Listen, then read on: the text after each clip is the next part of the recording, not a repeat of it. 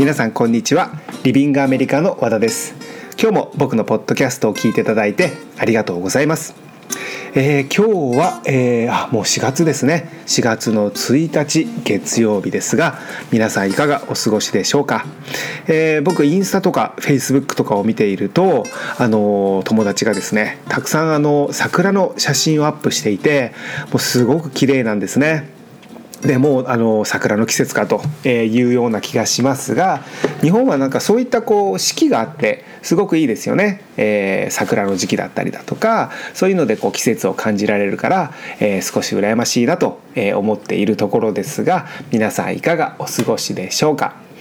えー、今週のポッドキャストですがまずはお知らせからいきたいと思います、えー、夏のギャン、えー、夏 ごめんなさい、えー、夏のダンスキャンプですが、えー、今年もロサンゼルスで開催をします。であのですねもうすでに、えー、お申し込みを、えー、いただき始めているのですが、えー、今回はですね、えー、今年か今年は、えー、期間を2つから選べるように、えー、プログラム作ってみました、えー、3週間と1ヶ月間、えー、2つの期間があるんですが、えー、どちらも出発は7月の21日、えー、日曜日に日本を出発します。そして、えー、8月の12日に戻る3週間のプログラムと、えー、8月の19日に日本に戻る1ヶ月間のこの2つの、えー、期間から選べるプログラムとなっています。でダンススタジオは、えー、ミレニアムムーブメントライフスタイル、えー、この2つのダンススタジオで、えーまあ、受けたいジャンルの、え、受けたい先生のレッスンを受けていただくことができる、え、もうあのダンスに集中しまくりの、え、プログラムなんですがさらにもし留学中に例えば受けたいワークショップがあったりだとかそれこそ他のスタジオでも、え、レッスンを受けたい。受けたい先生がいるという場合でも、え、スタジオの掛け持ち先生の掛け持ちは全然していただいても大丈夫なプログラムとなっています。で滞在方法なんですが、えー、ムーブメントまでは歩いて10分ぐらいですかね。にある学生寮に滞在をします。で4人部屋で自炊なんですが、えー、こちらの学生寮には日本人の寮長が住んでいますのでもし、まあ、何かわからないことがあれば、まあ、寮長に相談することができます。であと現地サポートも含まれていまして、えー、空港送迎ですね。ロサンゼルスに着いた時に、えー、スタッフが空港にお迎えに行って、えー、プログラムが終わった時に、えー、空港にお送りするという送迎の、えー、サポートが含まれていてあちなみにこのサポートスタッフはですね日本人ではない場合もありますが、えー、日本人の場合もあると、えー、現時点ではまだちょっとスタッフの手配の状況がわからないのでもうちょっと日程が近くなったらわかるんですが、まあ、日本人じゃない場合もあります。あとスタジオ登録案内というサポートも含まれていまして、えー、まあ、到着初日。で、まあ、あの飛行機の時間によっては翌日になる場合もあるんですが、えー、まず滞在先学生寮にチェックインをしてその後、えー、これは日本人スタッフですね。日本人スタッフがその学生寮から実際に参加者が利用する移動方法で、えー、寮まで一緒にあごめんなさいスタジオまで一緒に行きます。だから寮までミレニアム、えー、寮からミレニアムですねまで一緒に行って、えー、寮から、えー、ムーブメントまで一緒に行ってこういうふうに移動するんだよというのを、えー、実際に一緒に行きながら案内をします。まあ、あの初日だけのサポートなんですが、えー、こちらは日本人スタッフが、えー、サポートさせていただきますので、まあ、移動も、えー、きちっと確認できますしちょっと不安だなと思っても、え、さっき言った学生寮には日本人の寮長がいるので、まあ、相談することもできますし、まあ、あの困ったことがあればえ何か、えサポートをさせていただける、え状況で、えサマーキャンプを、えご提供させていただいています。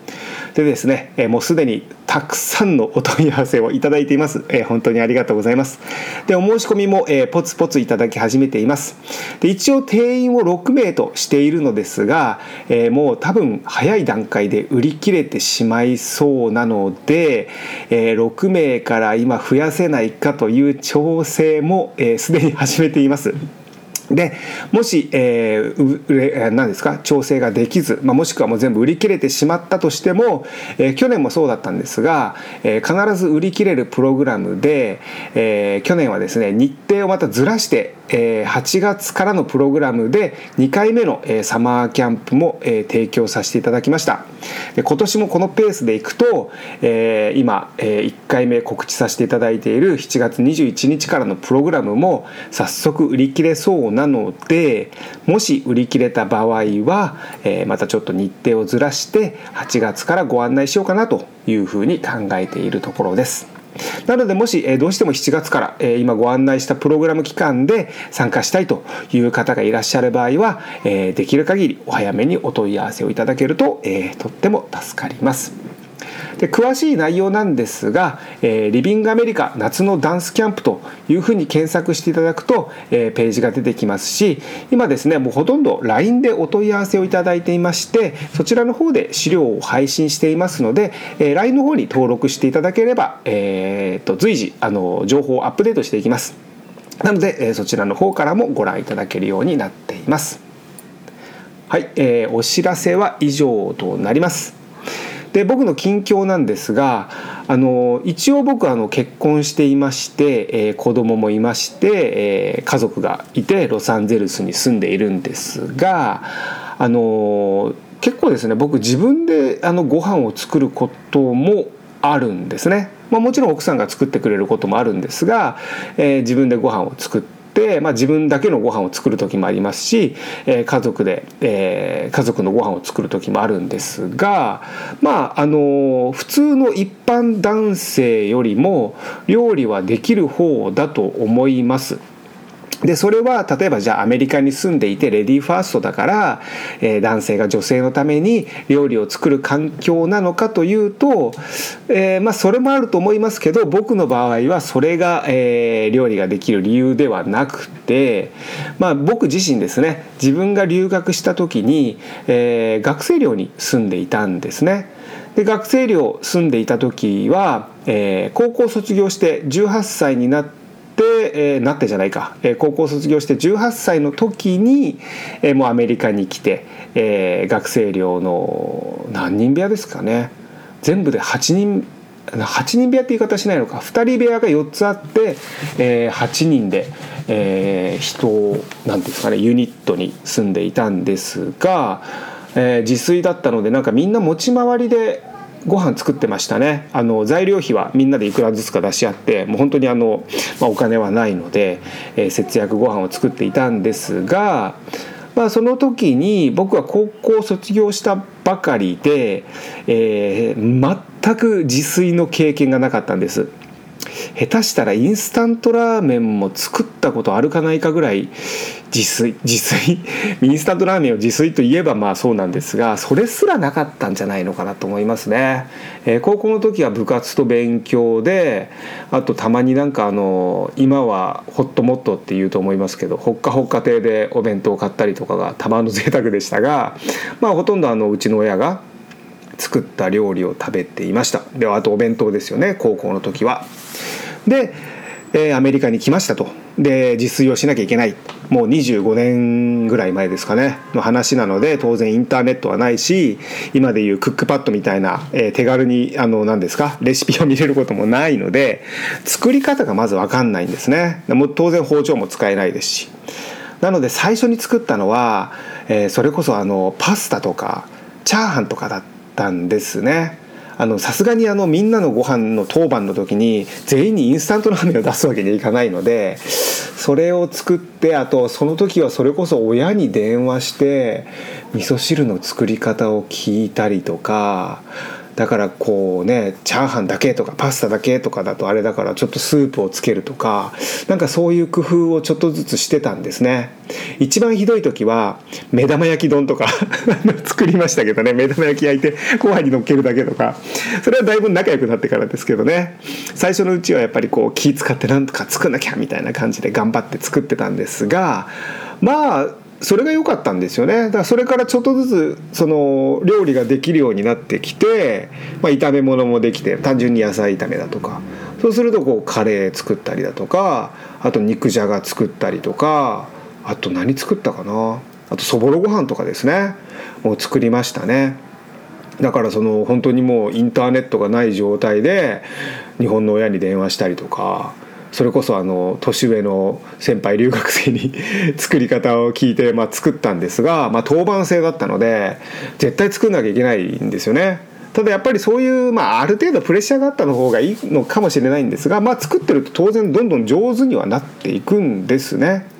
でロサンゼルスに関して言えば、まあ、よっぽどまあでも違うか。今アメリカですね。アメリカだと、まあ、よっぽどの田舎でなければ大体地元のスーパーでもある程度のアジアの食材が手に入るんですね。それこそカレー粉とかも売ってるんです。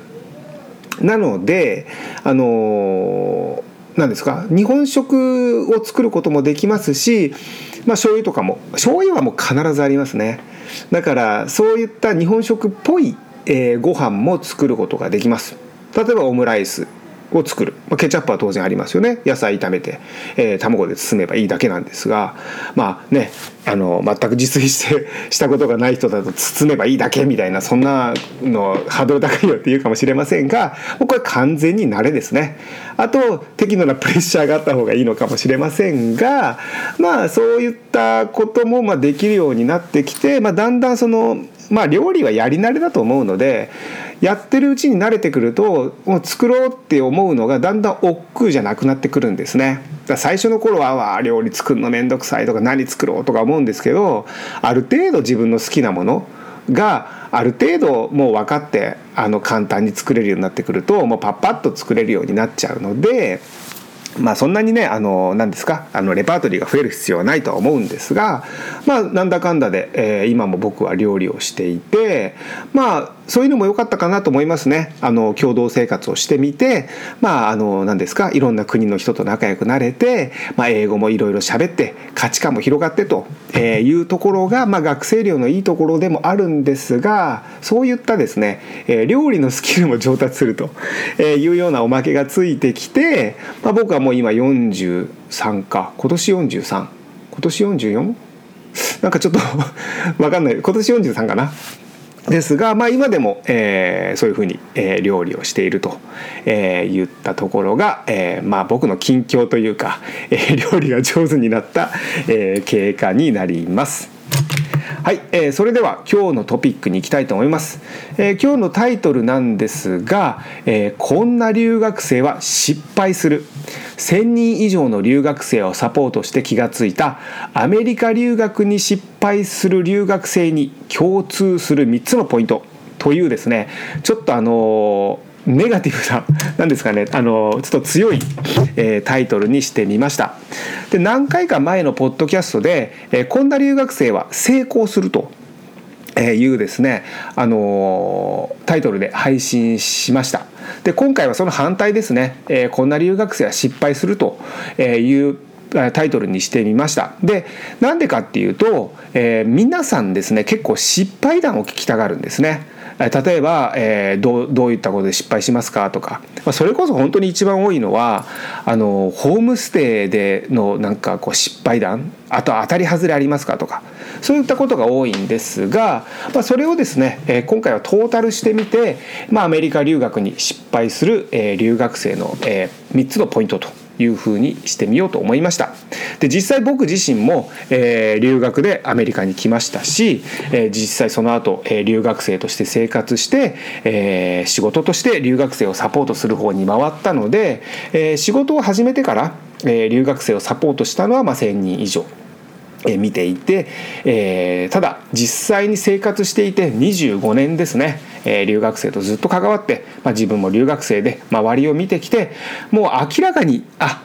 失敗するなという留学生はですねもう一目瞭然です。それをですね、えー、今回お話ししていこうかなと思います。でまず1つ目ですね。1つ目は、え、環境のせいにする留学生です。これはですねそもそも日本にいる時点でもうダメと いうことなんですが日本にいる時に自分が、えー、例えばじゃあそうですねアメリカに留学するので英語ができないのは環境のせいだと。えその環境のせいにしてしまう。日本にいるとやっぱりどうしても英語をしゃべる機会がない。どうしても英語に触れる機会がない。こんな状態で英語が上達できるわけがない。と言ってアメリカに留学する。えー、留学生は失敗をします。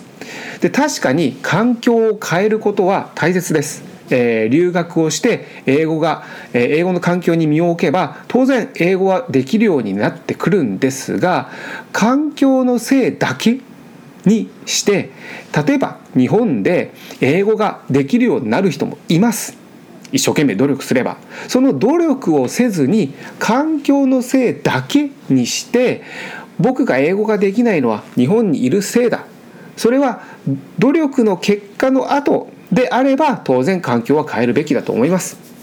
ただそういった努力がないのに環境のせいにしてアメリカに来ればいいんだという考え方だと、えー、留学は失敗をします。日本でも、えー、できる限り、えー、努力をすれば英語はできるようになります。ただなかなか時間がなかったりそういった英語に触れる機会がなかったりというのは事実なので、えー、環境を変えて留学することは大事だと思いますがそういったですねなんかこう環境のせいだけにする人はアメリカに来ても、えー、あまり英語が上達するようには、えー、見えません。そして2つ目ですね、えー、とっても大事ですが、えー、留学中に努力をしない留学生は絶対に失敗します。でこれもじゃあ英語に例えて言えばなんですがじゃあ環境を変えました。アメリカに来ました。はいもう自動的に英語が喋れるようになります。というわけではありません。ある程度ですね、えー、英語は喋れるようにはなりますが無条件に例えば僕あの何、ー、ですかね日本のコマーシャルを見てて思うのが今はないかもしれないですけど昔はなんか寝てる間に英語を聞き流せば勝手に英語が喋れるようになるみたいな教材があったんですね。なんかスリープなんとかとかそういった名前があったのかな？なんかあったような気もしなくもないですが、えー、もういいですね。はっきり言い切ります。絶対にそんなことはありません。あのアメリカに来てじゃあその耳から入る英語環境が英語だったら喋れるようになるのか自動的にですねなるのかというと、えー、絶対にそうではありません。留学中に努力が必要です。でこの努力というのは、えー、やっぱり自分から積極的に話しかけて、えー、会話をする機会を多くするだったりだとかで実はこれって結構勇気がいるんですよね。英語で喋りかけるアメリカ人、まあ、もしくはじゃあフランス人韓国人、えー、いろいろいますが結構あの英語を話すということに対して、えー、抵抗があったり恥ずかしさがあったり、えー、間違えたらどうしようということを乗り越えて例えばクラスでいろいろお友達を作って話すだとか、えー、外でじゃあアメリカ人にいろいろ話しかけて例えばじゃあ道を聞いてみるだとか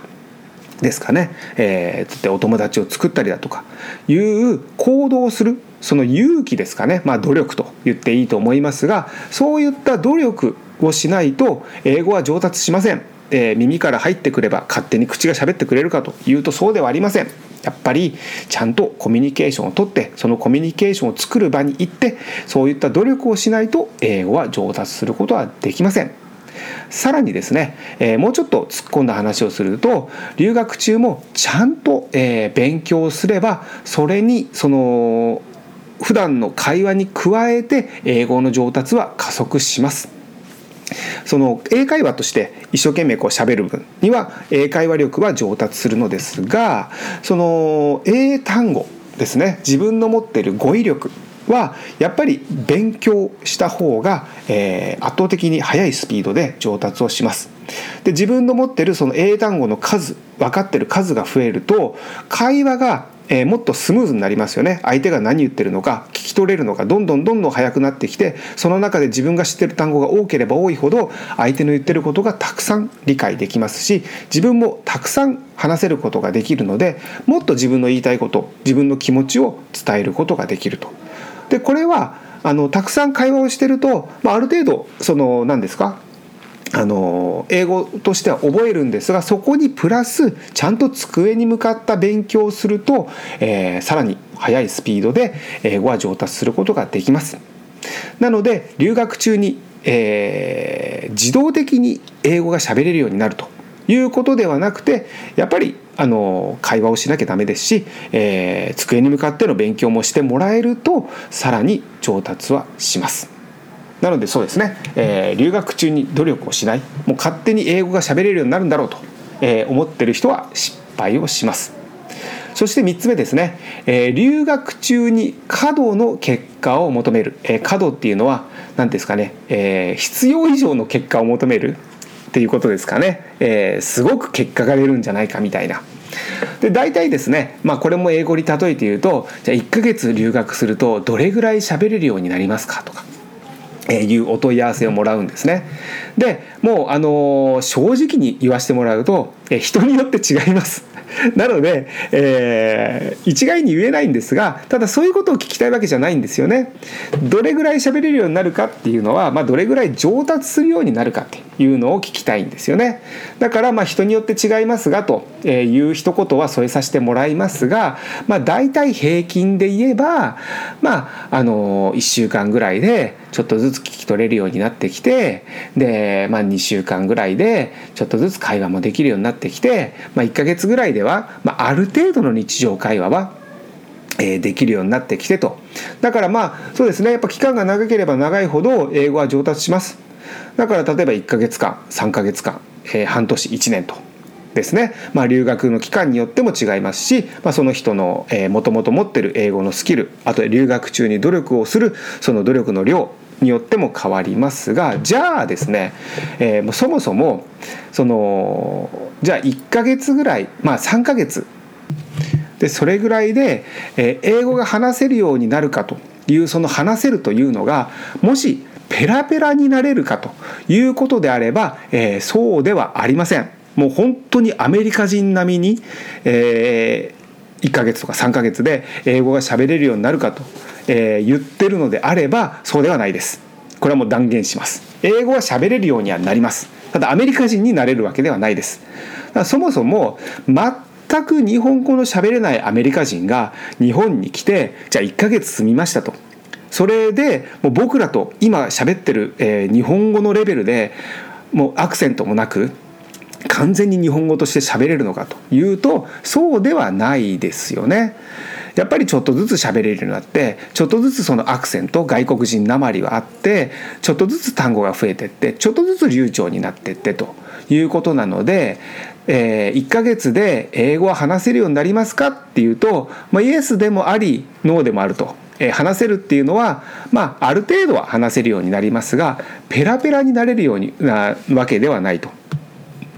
だからそこでもうその1ヶ月間でこれぐらいの期間でこれぐらい上達してっていうまあ結果を求めるというか、えー、そういった期待があるイメージがあると、えー、失敗しますねだからこんだけ留学してるのにできないと。えー、留学に対して留学するんじゃなかったと まあそこまで大げさに思うことはないかもしれませんが、えー、留学期間のその間だけでえー、過度の期待を求めてしまうと、えー、その結果は、えー、出ないことが多いです。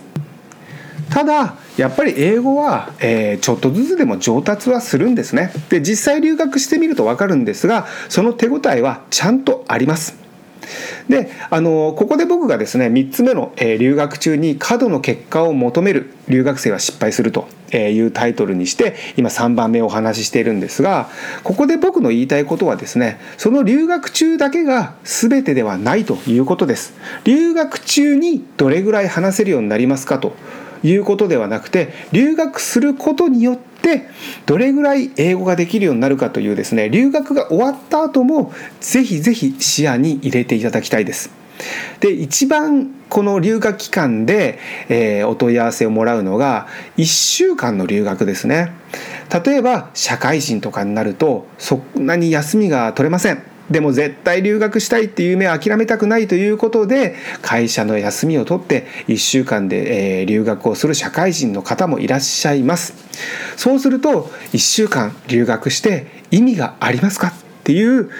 お問い合わせをもらうことがあります。でこの意味がありますかっていうのはじゃあ英語で言えば1週間だけ留学して英語は上達しますかと。えー、まあ意味はありますかということなんですがこれはですね意味はあります。